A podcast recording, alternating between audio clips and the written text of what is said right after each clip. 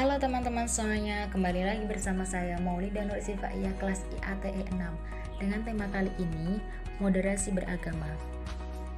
Indonesia adalah negara yang memiliki penduduk muslim terbanyak di dunia dan menjadi sorotan penting dalam hal moderasi Islam.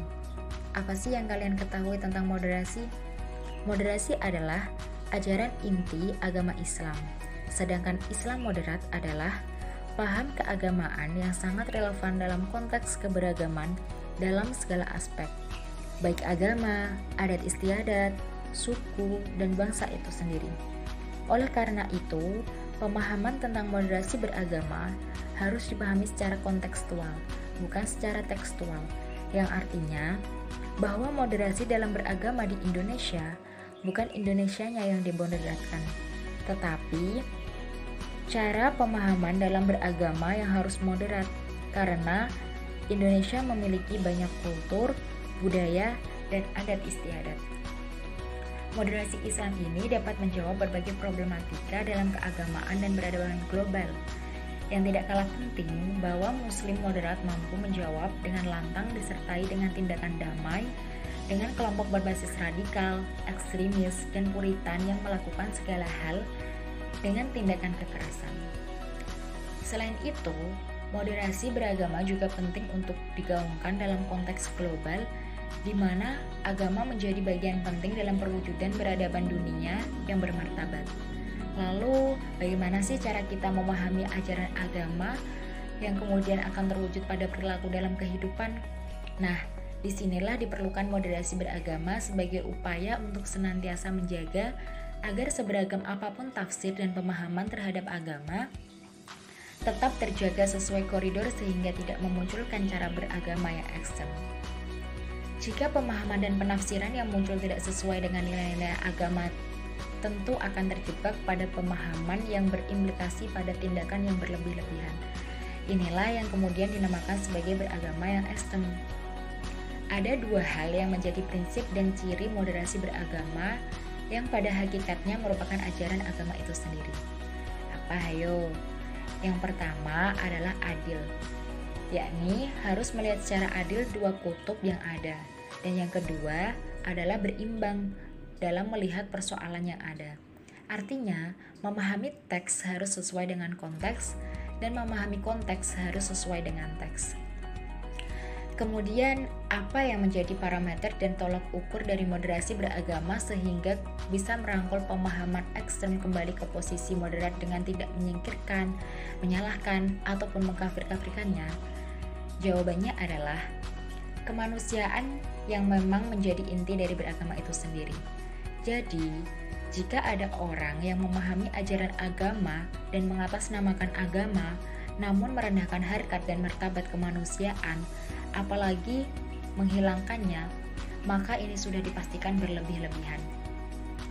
Dalam konteks Indonesia, komitmen kebangsaan harus ditegaskan kembali karena bagaimanapun juga keutuhan bangsa yang menjadi tempat umat beragama mengartikulasikan agama harus senantiasa terjaga keamanan dan kedamaiannya. Tidak boleh atas nama agama merusak sendi-sendi kehidupan dan kedamaian berbangsa. Jika dilihat ke belakang, moderasi bukan persoalan baru bagi Islam di Indonesia. Di sebagian wilayah Jawa Barat, Jawa Tengah, dan Jawa Timur, sejarah mencatat peran sembilan tokoh Islam yang dikenal sebagai Wali Songo. Bukan hanya karena menjadi penyebar agama Islam pada masanya, mereka juga dikenal sebagai sikapnya yang moderat. Islam di Nusantara disebarkan melalui cara yang sangat simpatik. Contohnya Sunan Kudus. Orang Jawa Tengah sangat memahami bagaimana beliau menguatkan narasi atau menciptakan narasi bahwa sapi adalah hewan yang dihormati sehingga mendapatkan simpati dari masyarakat Hindu.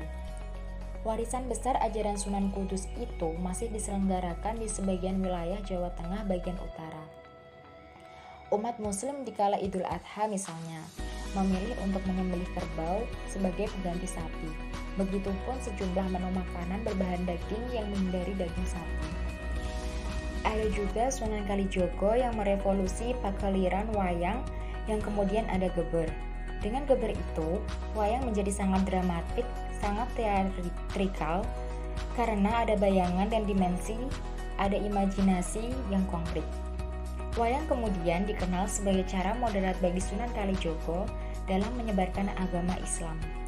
Tidak hanya teknis pertunjukannya yang dikembangkan, kisah di dalamnya juga disesuaikan untuk menunjukkan wajah agama yang damai.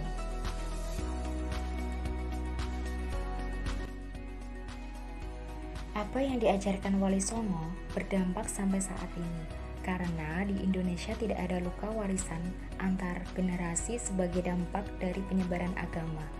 Cara-cara moderat yang dilakukan para wali terbukti ampuh menyebarkan agama Islam secara agama tidak lagi dipersoalkan kebenarannya. Namun yang menjadi persoalan adalah bagaimana cara umat Islam memahami dan mengamalkan nilai-nilai yang terkandung dalam agama itu sendiri agama itu sempurna, tetapi keterbatasan manusia bisa menjerumuskan pada pemahaman dan pengalaman yang berlebih-lebihan, atau biasa disebut ekstrim. Moderasi bermakna mengambil posisi di tengah, tidak ekstrim kanan maupun ke kiri. Kelompok kanan akan cenderung mengarah pada ekstremisme, sedangkan di kiri mendekati liberal yang serba permisif.